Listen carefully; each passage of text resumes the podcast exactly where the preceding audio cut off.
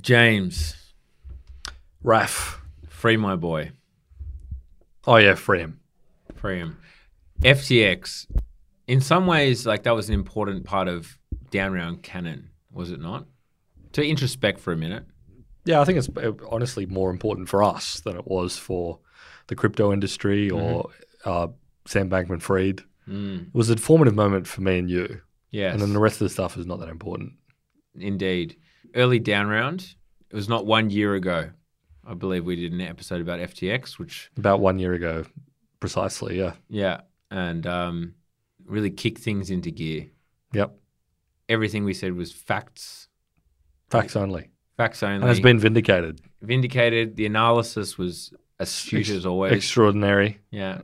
And people realized these boys are cooking. These Yeah. white boys are cooking. These crazy ass white boys know a thing or two, eh? You heard So- it there first. With that in mind, I'm incredibly glad to see Sam Bankman Fried going to jail for the rest of his life.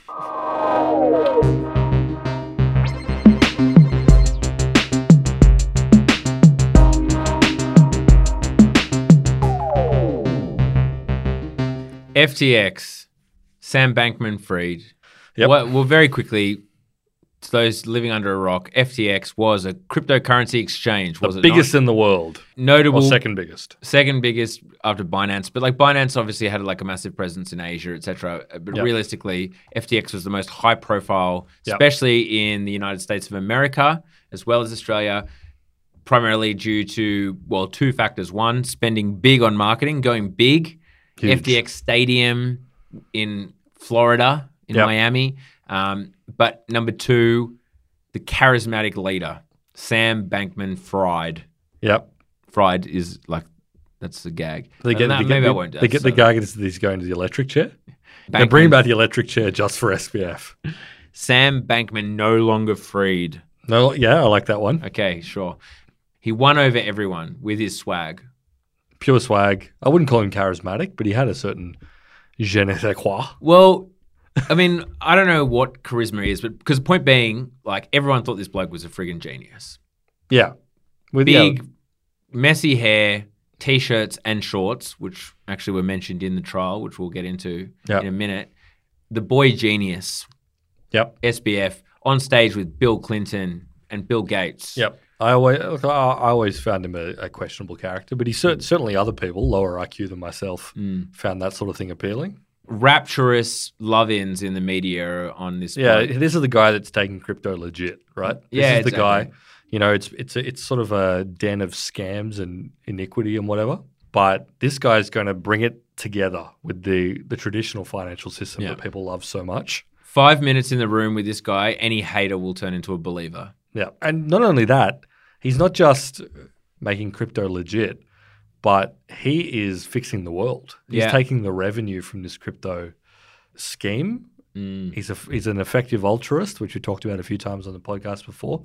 He's fixing the world. He's investing in stuff that matters. Yeah, he is pledged to give hundred percent of his inheritance to charitable causes. Yep, he's a democratic donor. He's not like those crazy right wing crypto guys. No. He helped Sleepy Joe Biden win. Yep. Yep. All that. Look, for many of you, we're simply relitigating stuff that you already know.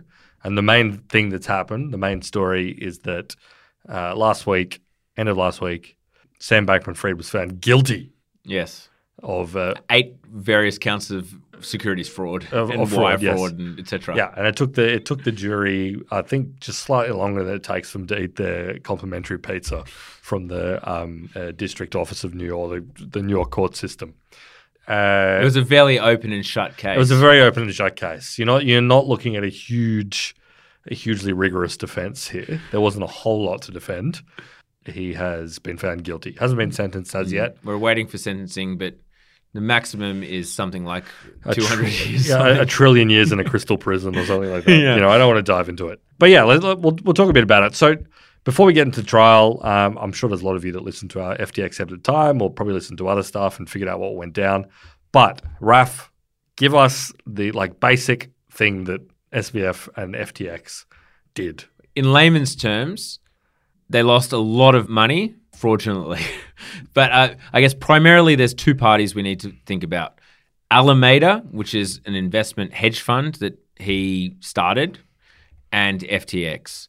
And basically, Alameda lost shitloads of money, and that money they were taking from FTX customer funds. So you deposit money into FTX. Uh, turns out Alameda speculated with that money in the crypto markets and lost it all. Yeah, which uh, you know, for those playing along at home, in regular banking, forget the crypto stuff. Huge no no. You can't be doing that. Can't be wildly betting customer money. Got to keep there's there's a wall between those things. And there was bunch of other like weird little mechanisms that made this work. They had their own little token, which was didn't have any real value, but had some ascribed value to it. Yeah. So lots of people were buying it. Well, lots of people were buying it, but they also own 98% of like all of it. And so they were able to kind of control how much their token was worth and use that to borrow, blah, blah, blah, blah. Yeah, but the short story is that FTX was using customer deposits Mm. because even though this was a crypto exchange, it kind of functioned like a bank because Mm. a bunch of customer money was sitting on it. They were using that to invest in all sorts of things. A, they were buying their own coin, like they were buying coins. yeah. They were investing like in doing like venture capital investments in crypto companies. Spending wildly on marketing. spending obviously. ex- exactly what we were just talking about, political donations, spending it on like sponsorships for stadiums. Yeah. And then just via Alameda, just speculating wildly Yeah. on various concepts. And I guess it's worth pointing out here that SBF and Caroline Ellison, who was his on again, off again partner, but also the CEO of Alameda, the, Yep. the investment arm, they were both from Jane Street, which was a very highly regarded trading firm that gets all these, you know, eccentric geniuses Eccentric math geniuses and, and, to, and to come up with like novel and interesting and highly complex idea, like ways to invest money and speculate and make money. And they both came out of that, so they were again wildly seen as these kind of geniuses that have this arcane knowledge on how to you know use math to arbitrage between various things, and they were doing this on the stock market. No, it turns out Alameda lost something like thirteen billion dollars. absurd amount of money. Yeah, yeah, absolutely. And the trial and the reason we kind of want to do the episode, apart from taking stock of the fact that we, we covered this a year ago and now it, the situation is at least somewhat resolved and in that, that like a guilty verdict has been found. But a lot of like the mechanisms of how this stuff was happening mm. is really interesting and really funny. Yeah, well, I mean, the craziest thing as an overall statement is how SBF was seen as this legitimizer. FTX was seen as the safe one. And it's so hard to remember now. Like, this was, they were talking to, you know, the CFTC about doing futures and actually, like, all futures contracts maybe moved to, like, this FTX in order to, like, so, like, elements of the stock market they would run. You know, it was seen as like this legitimate. That was the idea. That was the goal. He had aspirations to be the, the president, et cetera, et cetera. Like it was seen as fully legitimate. And then as this, well, A, as the early leaks, and then B, as this trial has basically shown, like this was more of a shambles than a small subcontracting uh, laborer business. Yeah, This, like this is like bricklayer, and I, I'm picking bricklayer at random. There's a lot of fine bricklaying companies who I'm sure they're using Xero. They're inputting their costs and output. Hairdressers, like we're talking like this level of accounting. But um, I think it's fair to say there are a few bricklayers working in Sydney whose books are not entirely above board. yeah, Is that is that fair to say? I hope that's a fair statement. And there are also plenty of bricklayers whose books are probably in far better shape. Oh, and their accounting pristine and compared their- to SBF. Yeah, And their accounting practices are far more rigorous. Well, yeah. This is, so um, the the interim CEO of this is before the trial went on. The interim CEO they appointed to FTX to essentially like untangle all this shit and be like, how much money can we get back to investors? and depositors. What can we kind of do? This is the guy that he was one of the guys that did the exact same thing with Enron when it mm. collapsed, which was at one point obviously the biggest corporate collapse in US history. And he basically walked out after what I assume wasn't the, the worst week anyone's ever had hmm. on the job. it's got to be up there to to basically say it is insane to me how this company was run Yeah. the complete dereliction of duty in the way that stuff was organized, no controls, no like delineation between different accounts. Hmm. All the money was sort of sloshing around in a big old pile, hmm. and they had no way of knowing where anything was at any time. That was sort of the way he established it. And then throughout this trial, because to be clear, the two founders, two other big players in the FTX universe, aside from Sam Bankman Fried, namely Caroline Ellison and his co founder, Nishad Singh, have basically come out and just validated the fact that this was a complete shambolic enterprise from the Yeah. ground up. Which is again so funny to compare to this guy was getting front page, you know, newspaper profiles Yeah, and magazine Time profiles. magazine and- He was like, "This is the guy." Everyone's talking about crypto and NFTs.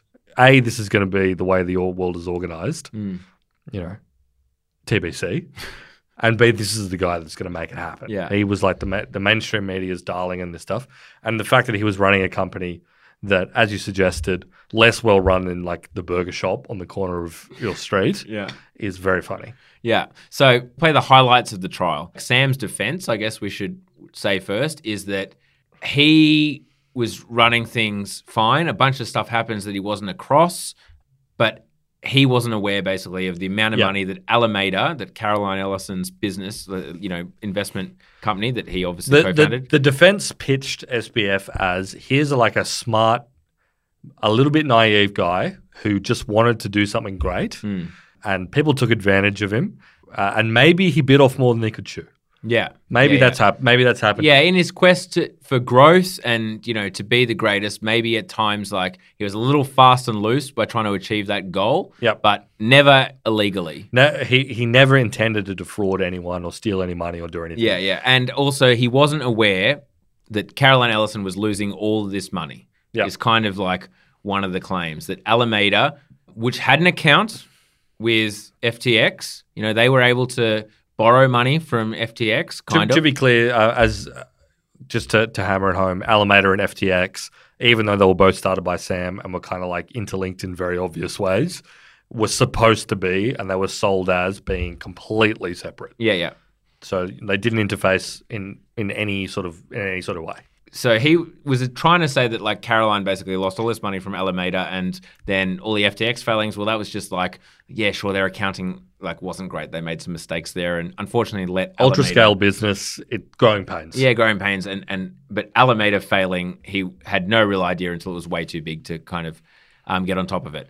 Obviously, Caroline testified that that was not the case. That he knew about Alameda's woes. The interesting thing being, and we discussed this, or we speculated on it back then, and it still isn't fully clear, but Alameda was losing so much money even before crypto markets crashed. Yeah, because again, the, the the straw that broke the camel's back was the crypto market collapsed. So Yeah. the value of a lot of these tokens plummeted. The assets on the FTX books didn't started looking pretty bad. Yeah, yeah. which sort of really kicked the tires of the whole organization. That's Yeah. how the whole thing fell to pieces. Yeah, yeah. But yeah, but Alameda losing $13 billion was a huge hole in the FTX books because that $13 billion, it turns out, was mostly customer money. Yes. Caroline had a few good nuggets about SBF, though, including that, you know, he saw himself as one day running for president, Yeah. which, I mean, he still could. Oh, it's yeah. I don't know if you're allowed to hold office as a felon. You're not allowed to vote, but I think you may be allowed to. Maybe there's a loophole. I don't know. You can. I think you can because I'm pretty sure Trump can. He can, yeah, yeah. yeah, He's just yeah. not allowed to vote. So he's all he's all good. So one of the interesting tidbits was about the spreadsheet, the balance sheet. Yeah. So this was this was very funny because um, one thing that you may recall from initially in the story when the FTX stuff started to fall apart, a balance sheet, quote unquote, was like circulated amongst the media, which had been put together by SBF, basically establishing with kind of what they looked like as a business at that time. This was when everything was falling to pieces, and the general response was like, "Well, this is not really a balance sheet. No. This is like the world's worst formatted Excel spreadsheet that you've clearly put together." In 20 minutes. Yeah, exactly. It included like a little a cell and column that was like that had eight billion dollars in it. Mm. That was apparently describing like a bank account that had been poorly labeled and people had forgotten about, Yeah, but yeah. had eight billion dollars in it. yeah. But it turns out that like this poor spreadsheet discipline was an institutional problem from before he was like panicking, Yeah. like a kid sort of submitting his assignment at 11:58 p.m. the night before. Hmm. Here is a, a quote from the Ringer reporting on the SBF trial, talking specifically about the spreadsheets issue and how spreadsheets are circulated. There are spreadsheets with line eyeballs labeled, oops, this seems like not a thing we should be counting. Like one that Caroline Ellison, the former CEO of Bankman Fried's trading firm Alameda Research, said she prepared. There are spreadsheets where the accounting is rounded not to the nearest decimal, but to the nearest billion. There are spreadsheets where the accounting is labeled with euphemisms like exchange borrows that mean illicitly wormholed FTX customer funds. There are spreadsheets showing Alameda's 65 billion line of credit on FTX's systems, an allowance that was 64 billion 850 million more than that of the next highest customer. so many spreadsheets, all crowded with tabs, each one lousy with alarming valuations and bad news. Mm. So the thing that came out in the story that Caroline talked about a lot as well is that FTX basically, before things went to went to crap, was getting its investors and uh, depositors, some of its larger ones, essentially asking, "Hey, can we start? Can we see some information about what's going on here?" She presented uh, SBF with like a document that essentially had the state of play as it was, and this was when FTX was still technically in the black. Like it was, you know, its assets were higher than its liabilities, which is kind of where you want to be as a business generally.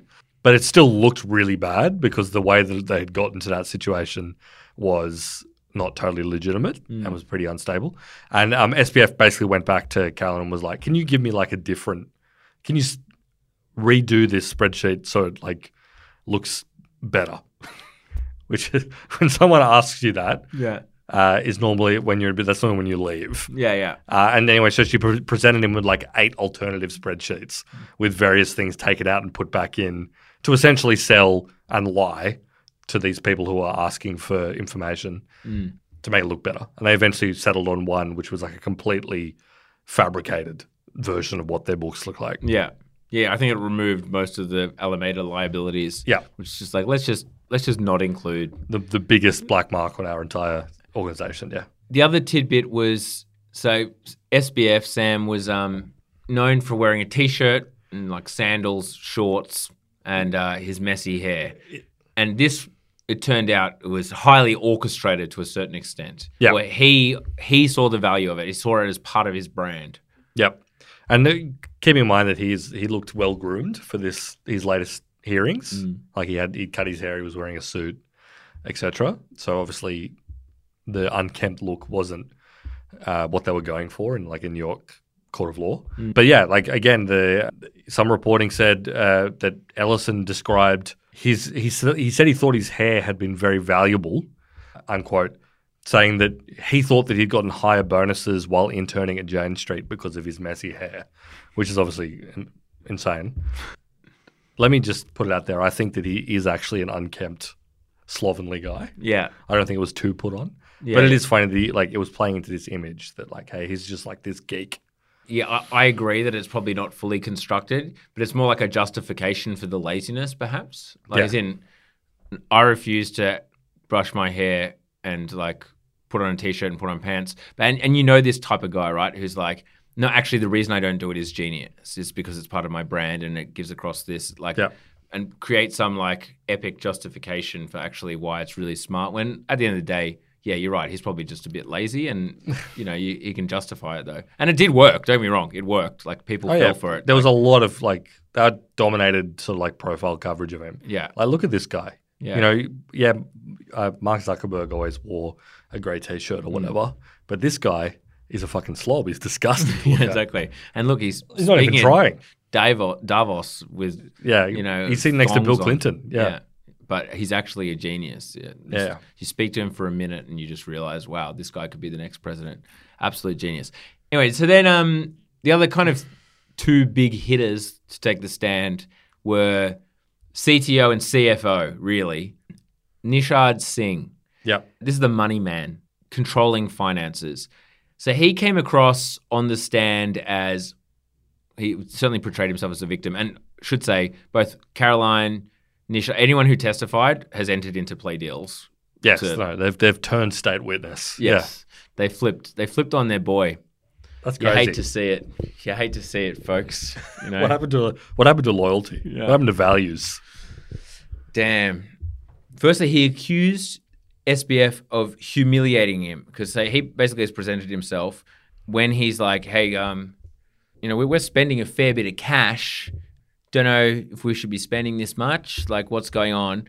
SBF said he was sowing seeds of doubt in the company decisions, and people like him were the real insidious problem here.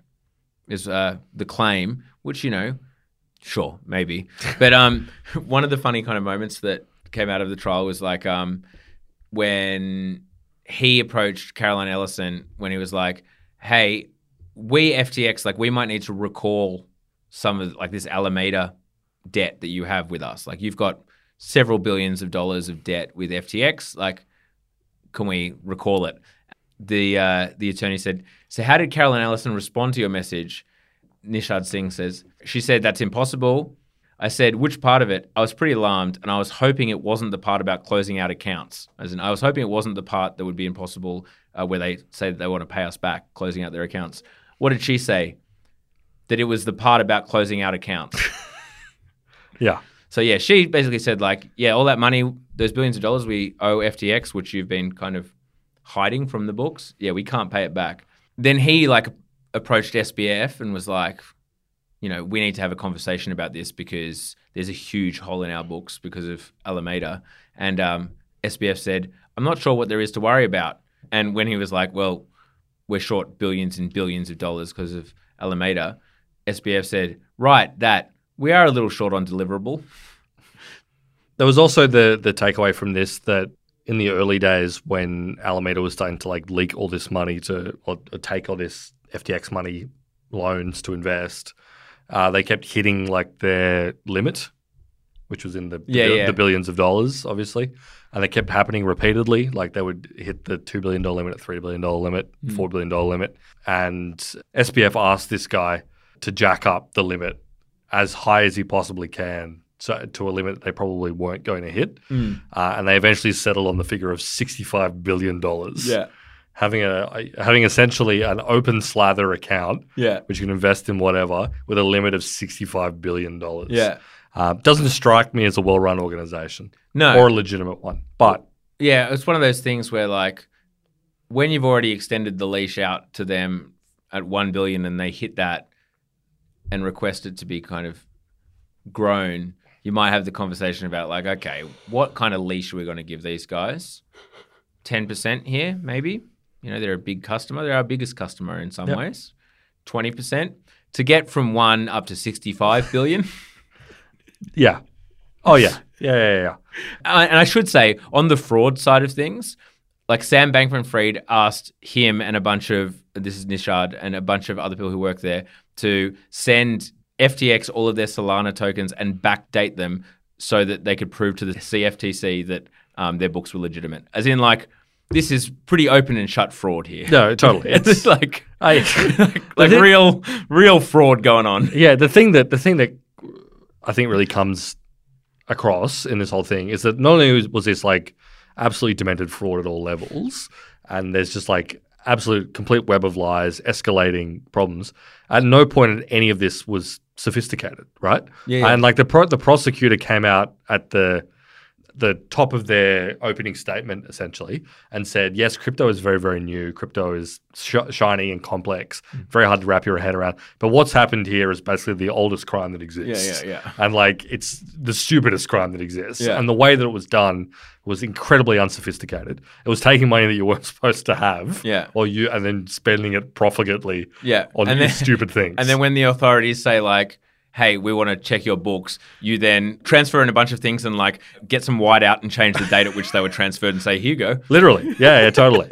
you know the, cla- the the classic thing that people do when they um when you have to submit an online assignment at a certain time and you just open up the file like the document in text editor and just like change stuff randomly so it corrupts. And you submit it and go oh fuck sorry. So you get an extra day that's literally what they were doing Yeah. at the scale of tens of billions of dollars The other thing about Nishad though, he was seen as because you know like there are certain campaign like finance violations Yep. and whatever was obviously another kind of vague part of this, but he was seen as like you're the person who has to donate to woke causes, which he said he felt a little bit uncomfortable about. he was the center left face of our spending. Giving to a lot of woke shit for transactional purposes was the direct quote. Hell yeah. Yeah. And so the to highlight it, the campaign vi- finance violations are also something that SBF has been charged with, but it wasn't part of this trial. No. It's those trial those charges are still live, and it kind of depends on what his uh, sentence is going to be as to whether they pursue that because he could get sentenced to jail for 200 years or whatever Yeah. uh, which is a live possibility. But I think the funniest thing about all this stuff has been kind of like the ongoing reaction to it, right? Both sort of like in general. I mean, I think a lot of people have kind of moved on. Like, the, Yeah, it's yeah. obviously not the biggest story that it was when it first happened. The tech industry has certainly moved on. Mm. The funny reason is it not necessarily because there's no they're not implicated in any way, but it's the fact that like people just moved on from crypto and Web Well, three. Yeah, and also a lot of the loudest voices don't want to talk about the fact that they were so loudly pro crypto, right? Like it's embarrassing. It's incredibly embarrassing. And So like A have invested in FTX, B say that crypto is the future of this, that, and the other, blah blah blah. Totally. blah. It's only the real psychos and sickos who are still kind of touting that one. yeah, yeah, yeah. Um, I bought a um, side note, thirty seventy Ti from oh yeah, uh, graphics card. for like two hundred and sixty bucks off a guy in an Ethereum t-shirt. Oh hell yeah! Like that's a good deal. oh great, yeah, yeah. How was he looking uh, chastened? No, he well he said, "Oh, do you want to test it?" It was actually lovely, I have to say. Uh, and I was like, "Nah, mate, I know where you live." Uh, haha. And um, and he was like, "Well, if it doesn't work, I've got plenty of them, so you can just swap it for another one." Yeah, I'm sure you do, brother. well, I mean, so yeah, the, I mean, the tech industry reaction has always been kind of like interesting and complicated because, and we mentioned this in our FTX episode. He always had like mixed reputation within the industry. Mm. A lot of crypto people hated him Yeah, because yeah. he was trying to bring it, make it legit, quote unquote. Well, and the woke stuff. Yeah, also he was donating to Democratic politicians. There was like the yeah the image that he was he was turning crypto, which is based Yeah, crypto very based, into something that was uh, woke and cringe. yeah, exactly. But- But he was trying to mainstream it. Yeah, yeah. For was the people who were like, "Oh, this will be the end of the financial system," blah blah blah. You had this other guy saying, "Actually, we want to put futures contracts on the blockchain, and we want to integrate with the financial system." Yeah, they, they, they didn't like that. But Not the, enough ma- freedom. the mainstream kind of like VC universe, investor universe, back when crypto was sort of the hot thing of the moment, which it certainly isn't anymore. In terms of people who have taken an enormous L, or organizations who have taken an enormous L, hmm. Sequoia Capital, Yeah. More than any other investor or whatever or partner has taken that heat. They were a big investor in, in FTX. Not long before all this stuff went down, they published this long feature article on their website about how Sam Bankman Fried is a genius. Yeah. That was essentially the thrust of like a seven or eight thousand word article. Yeah, yeah. They've been pretty quiet over the last little while. this was highly embarrassing. Like they were supposed to be known for they're the VC that does strict due diligence, And they're, they're like they've been around since the 1970s. They're one of the most entrenched venture capital funds in Silicon Valley. They have systems and processes. Uh, yeah, yeah. So uh, Alfred Lin, who's a partner at Sequoia, did like a thread a few days ago after the guilty verdict. Uh, he said, Today's swift and unanimous verdict confirms what we already knew that SBF misled and deceived so many, from customers, employers to business partners and uh, investors, including myself and Sequoia. Immediately after FTX collapse, we extensively reviewed our due diligence process and evaluated our 18 month working relationship with SBF. It said like the nice little minimization. We're only working for 18 months. Yeah. We concluded that we had been deliberately misled and lied to. In the last year, we've had to remain quiet while the prosecution built its case. And through the trial period, we are pleased that the trial is over. Obviously, this is like saving face for what was a tremendous fuck up. Because as we've just described, Yeah. this is a company that did not have a risk team, Mm. just like didn't have one. Yeah, yeah. This is this is a company that's like a financial services firm, functionally, that's dealing with billions and billions and billions of Yeah, yeah. dollars. They have what, like 50, No 60 oversight. billion dollars of assets under management. And- like this is huge. Yeah, again, going back to John Ray, who is the uh, that ex Enron administrator who's coming to administrate this. He said he's never seen anything like it. This is just one big sl- sloshing pile of money Yeah. with no delineation Mm. between things. They were using QuickBooks, which again, good software for small business. I actually recommend it over Xero. Sorry, unless Xero wants to sponsor, in which case I'll We'll, we'll have- quickly change my tune. But um, great for small businesses, QuickBooks. But it was obviously like vaguely QuickBooks with some spreadsheets to just manage like billions and billions and billions of dollars. Totally. Just crazy. Like Yep. it really is like loco areas. This is that- ima- I'm just imagining someone putting ten billion dollars into like a Raiz account or like one of those like savings, yeah. the ones that like that round up your transactions to Yeah, put to, yeah, put, yeah, to yeah. put. Imagine just putting ten billion into one of those, Inve- investing in like small cap Australian stocks Yeah, or yeah. whatever.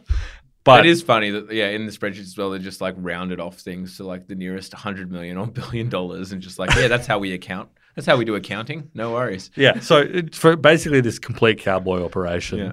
It is like fairly humiliating for someone like Sequoia, who a lot of reporting came out that they felt like they missed the early crypto boat. Yeah, yeah. And they were on the back foot. And a lot of, especially old school funds in Silicon Valley, found themselves in that position. Web3 crypto suddenly exploded. Yeah, they was- looked around. They saw these other funds making squillions of dollars, 100xing, you know, within 12 months. on, Yeah, like, exactly. Uh, weird tokens. Fli- yeah, exactly. Flipping tokens and shit. And then, like, you know, the vibe in the air that was sort of like percolating was like, this is not just a category of software that we're investing in. Mm. This is literally how stuff is going to get funded in the future. Yeah, yeah. Like, people are going to raise money for companies via, like, doing a token offering. They're Yeah. going to like so we're, we're not just missing the boat on a cool company. We're missing the boat on like a whole new fucking paradigm yeah. that we're never going to be able to catch up. FTX apparently they were so hot, and the and the segment and the category was so hot that they were able to, if anyone basically for a, a second asked about seeing any books or due diligence, SBF just wouldn't respond. They just wouldn't respond, and they because they'd find the cash somewhere else. So everyone go like, "Oh fuck! Like, why are we asking for? We we have to get in on this business. We have to invest. Like, this is the hottest business. We have an opportunity to invest. Why haven't we invested yet? You know, is the the word from on high. And it's like, well, then fuck the due, due diligence. We have to get in. Yeah. Be- because he was able to basically give you the cold shoulder if you'd ask any questions. Yeah, yeah. So when like they Sequoia and, and whoever else come out and say we were misled, say, well, yeah, you were, but also it's so humiliating that you let that happen. Yeah. and you you weren't able to like see right through it. And there's been examples of like um I can't remember who it was, but there was a someone there was leaked emails that came out through the the course of the the trial, and one of them was basically I wish I knew I could remember which VC it was, but it was like somebody at a fund uh, who basically asked in response a whole list of like every single question that basically the prosecutors were asking in this, and saw straight through it. And it's just one of those like all of these com- these funds and companies just had blinkers on and couldn't Yeah. see past the boy genius stuff and the FOMO, Yeah. which is what fucking crypto was about. That's like the animating energy of Yeah. the crypto industry. From is bottom FOMO. to top, from like Yeah. someone that you see on X or whatever responding to SBF saying, please, sir, I, I invested, you know, 50 US dollars. It's everything I had. Will I see it back? Even if I get 40, can I please have it back? To, yeah, the biggest VCs in the world. They all just FOMOed in. they FOMOed in. That was that, that was the whole that was the whole industry, which I guess leads us to the thing of something that we haven't done an episode on in a while, apart from a couple of Q and A questions or whatever. But like crypto generally, I think it's fair to say took an almighty like smacking from this. Yeah. Obviously, the crypto winter and generally like the downturn in prices, which have not rebounded. Although there was a, a couple of weeks ago, there was like a big Bitcoin surge, Yeah. which hit like the news for a while. Like, Yeah, yeah. Which I assume was like coin holders like selling off or whatever. Yeah. But aside from the, the general crash in prices, this was like the biggest reputational smack you could ever receive. yeah. Because if it wasn't already associated with like, you know, it used to be 50% fraud and 50% betting on the Greyhounds. Maybe I'll make some Yeah. some coin off this. In the average person's mind, completely associated with criminal fraud, essentially. Yeah. This is, this is the thing. Like people ask me as well, like, "Oh, well, should I buy some now for the next pump?" Because like, yeah, this happened last time and it happened the time before, and then it always comes back. But there's a certain point where you max out the people willing to lose money again. Like the scale of this bust was so big because there was so much money in it. So many people lost money that like, I mean, the whole thing about like making Bitcoin number go up is that you need demand. Like you need other Yep. people to be investing fresh money in it. And so many people lost money. So many people who were dipping their toes in the water are never going to return to it. So many institutions who got conned from like Canadian pension funds Yep. to like banks or whatever to investors like Sequoia who got made to look like absolute fools because the naysayers, like us, by the way, on record the whole time, check the receipts. We got the receipts. Guess what? We get to take a victory lap and say, like, we were right and you look like fucking idiots because everything we said was true. All those people who were burnt aren't coming back in. So you got to find new suckers. And how many new suckers are there? Yeah, totally. So I don't know. Like, will it come back again? Maybe. I mean, it does show some resilience to kind of Yeah, coming yeah. back at the next pump, but just so many people burnt that it feels tough for me to see like another full on bull run like we had, just because. Yeah, like, who- yeah. Who's left? the bull case for this stuff generally. And it wasn't just this; it was also the rise of like AI as the next, you know, the next thing, Mm. uh, the current thing or whatever the tech industry is talking about.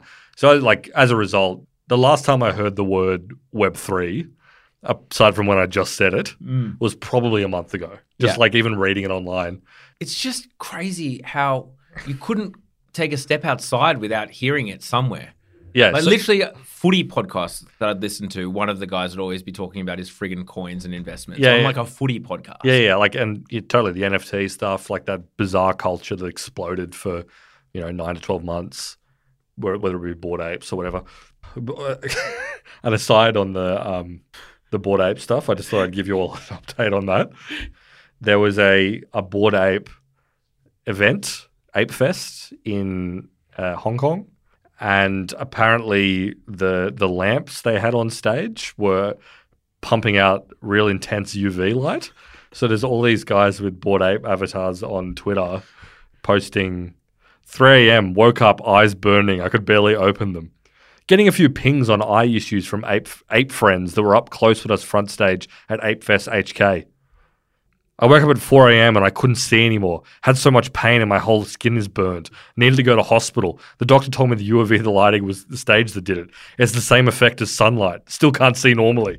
So that I mean that, that that's kind of like the that's the end of that's where the NFT has ended up. So a whole you- bunch of guys in Hong Kong getting incinerated by us on stage sun. So you spend fifty thousand dollars to get a token to an exclusive club that just pumps UV rays in your eyes and face and hospitalizes you. hospitalizes you with blindness. and even before you went blind, you had to hang around with a bunch of other Bored Ape holders. I think like the bull case on this stuff is that, you know, and this is they say it, they've said it every single crash where it's like, all right, all right, now the speculation has been evacuated from the system. Let's build, baby. Mm. Let's make stuff. And it's like, I'll believe when I see it. The moment I see, if I see something that's useful and isn't just like a vehicle for more speculation, Yeah. I'll hear you out. Because as I've said before, the broad mission statement of like, let's Trustless. trustless, let's get the power away from like the four websites that run everything now. Yeah, yeah. Sounds great. Yeah, but yeah. give Love me the idea. I send f- ten bucks directly to you, James. Like no intermediaries other than like the miners and the weirdness that goes on there. But yeah, love it as a concept. Sure, great. show me the money. Show but not too much money. Yeah, Don't show me crazy amounts of money. Just show me a normal amount of return. yeah, yeah, yeah. Sure, build something. WorldCoin. Oh, yeah. doing that. No, yeah, we're, we're Yeah, doing get that. WorldCoin. Scan my eye or whatever. Scan, scan my fucking eyeball. yeah, yeah, yeah. That sounds good. Make my life better.